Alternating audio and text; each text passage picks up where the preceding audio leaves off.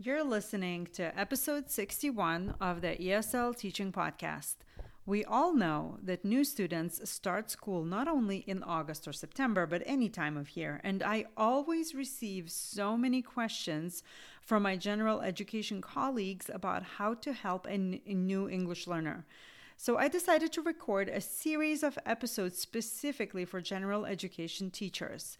They will help you make meaningful connections with your new multilingual learners, as well as will show you some simple steps you can take to help them feel successful, even if it seems like they do not understand. I'll help you feel prepared to welcome your new student, confident you'll help them succeed, and excited to take on this new adventure.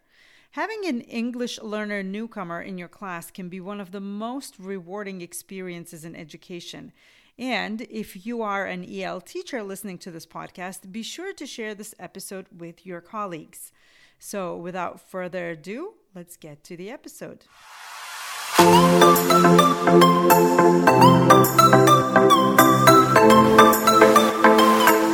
Hello, and welcome to the ESL Teaching Podcast. I'm your host, Yeva Groslis, otherwise known as simply Yeva, and I am so thankful that you tuned in. I'm looking forward to sharing both my knowledge and experience on this podcast, as well as that of my fellow teachers. Hello, hello, everyone. Let's imagine this scenario. You are a general education teacher and you have just found out you're getting an ESL newcomer in your class. Now, go ahead and add this to the list of educational acronyms already ruling your life. PLC, IEP, SEL, ESL, or was it ELL, or maybe MLL? I'm just kidding, of course. You know, you already have a class full of kids. You do your job as best as you can. You have high achieving students, those that need a little extra attention, and everyone in between. Not to mention that you have standards to teach, benchmarks to give over and over, state testing breathing down your neck parent conferences, data tracking, behavior tracking, you name it. You are busy. And now you're getting an ESL newcomer, and you might be feeling some mixed emotions. Sure, you're excited about the new student and challenge, but also you are a bit nervous because of the language barrier and pressure you're already under. Even more, you might feel worried because you want to do your best but don't even know where to start. Well, this episode is for you. The more you know about your new student, the more prepared you will be. Now, first of all, let's clarify this term. What is an ESL newcomer? So, we have all of these questions typically that come to our mind when we hear an ESL newcomer. How am I going to teach this child? How am I supposed to communicate? What do I do about the testing? Does this affect my scores? What's if, if there's an emergency? So, these are all legit questions, but let's take it all the way back to the basics. WIDA, the organization that guides 42 out of 50 states' ESL programs, says that a newcomer is defined as recently arrived immigrants, migrants, or refugees in first grade second semester through 12th grade who have been in the country for less than four months and who demonstrate compelling evidence that they have never been exposed to English. But you're not here for an ESL teacher definition, are you? Let's have a normal definition. Simply put, a newcomer is a new student who doesn't speak English Specifically, they are older than a kindergartner because in kindergarten they're still uh, developing, you know, uh, their language skills. And re- the student is also recently arrived in the country, and of course there is an obvious lack of English. So your ESL newcomer is just like any other new student who comes into your class except they're also new to the country and language. And I'm not going to sugarcoat it. Teaching content to a newcomer will be challenging. You will struggle, likely. But there's good news you aren't in this alone. The first step, and it's the biggest one, in welcoming a newcomer is opening your mind, opening up to your village that's there to support you. And if the village doesn't come running, take charge and ask for help all hands on deck to help you and your student be successful. And trust me, it will be worth it. So, I have three tips that will help you get your footing in what to expect when you get an ESL newcomer. And let me begin here. The first tip is meet your ESL teacher. So, this is first things first. If you don't have a relationship with your district's ESL teacher, do this now. Now, why should you do this? Your ESL teacher will give you basic information about your newcomer student. You know, in addition, it is our daily bread and butter, and we have seen all kinds of situations, and we are there to help. Now, the information will include the student's home language, the country the student moved from, basic family information, some information about culture of the country they moved from, immediate student needs, contacting the family, and so much more. And after a little bit of testing, you will get even more information. Entrance testing, or screening as we call it here, shows the students' current English levels in listening, reading, speaking, and writing. The ESL teacher uses this information to make a language growth plan and language goals for the student. Now, this next thing I'm going to say might blow your mind, but I need to prep you for this now so you can make the mindset shift. It is very important and it might take a pause. When you get an ESL newcomer, you're a content and language teacher at the same time. I know I heard teachers say, but I, you know, I'm not a language teacher. I'm a math teacher. I'm a science teacher or social studies or what have you. But let's think about it. Each of the subjects uh, uses subject specific vocabulary, uh, requires students to express themselves in specific ways, whether it's longer, more complex sentences, wh- so that they can. Uh, show you and demonstrate what they have learned.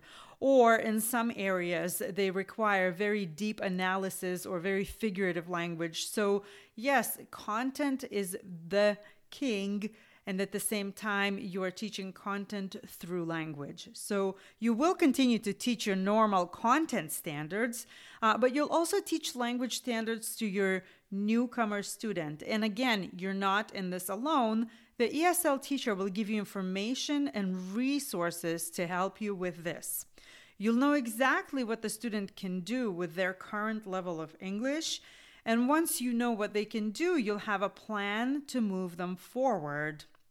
You'll see what behaviors you can expect at the next level, and you will have the resources to get them there. So, making friends and collaborating with ESL teacher is your number one tip because it will make you feel like you are not in this alone and you will be able to see how you can help your newcomer.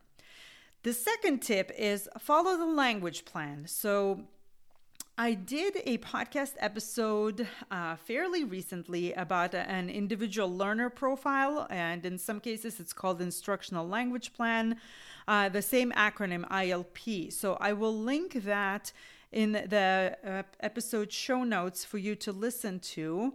Um, but the ILP or individual learner profile will be your guide for teaching your ESL newcomer. Again, don't worry, this isn't more paperwork for you. The ESL teacher is the one that will make and share the ILP with you. And as you get more comfortable with your student, which you will, the ILP will become a collaborative resource.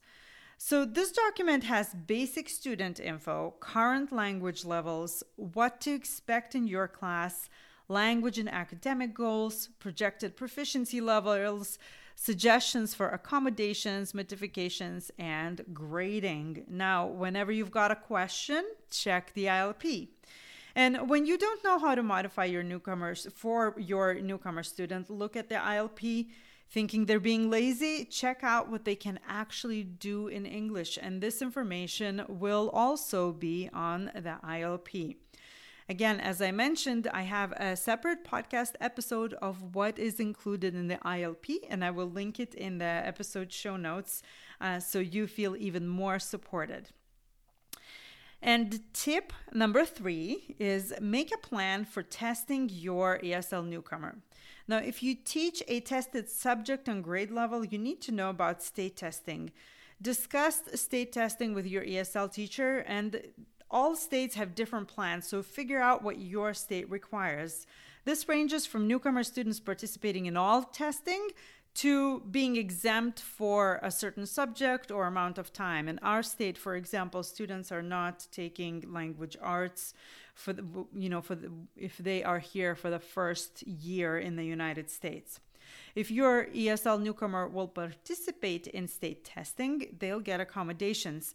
Find out what those are and make sure you're doing them in class as well so the students are familiar with them. Yes, it can be a little scary and intimidating getting an ESL newcomer, but remember, you're not alone. Use the resources available and ask for help. Now, I have created a checklist specifically for classroom teachers.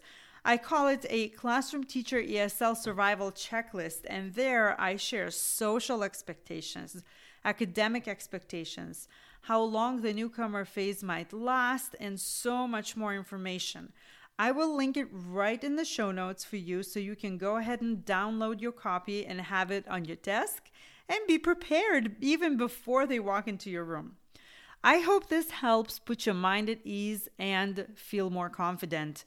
Here's a little recap of the three tips for starting with a newcomer ESL student in your class.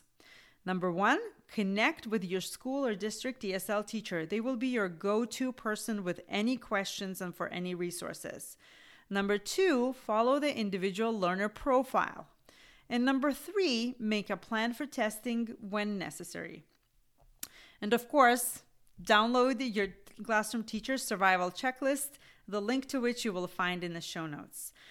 Let us know what you thought of this episode by leaving a review wherever you listen to the ESL Teacher podcast or by sending me a message on Instagram. As you know, my mission is to help as many teachers of English learners as possible and make your life easier by providing you with actionable teaching tips, ready made resources, and meaningful coaching.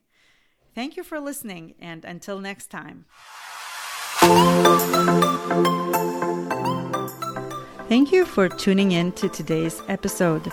If you loved what you heard today, be sure to do two things. First, make sure to subscribe to the ESL Teaching Podcast so you don't miss an episode. And second, leave a positive review wherever you listen on iTunes, Spotify, or any other platform. Positive reviews will improve the chances of this podcast to be discovered in the feed and help our fellow ESL ELL teachers. And of course, there's a third thing. If you aren't following me on social media yet, come join me on Instagram at SimplyYevaESL, Facebook Simply Yeva, or connect with me on my website simplyyeva.com. Thanks again, and until next time.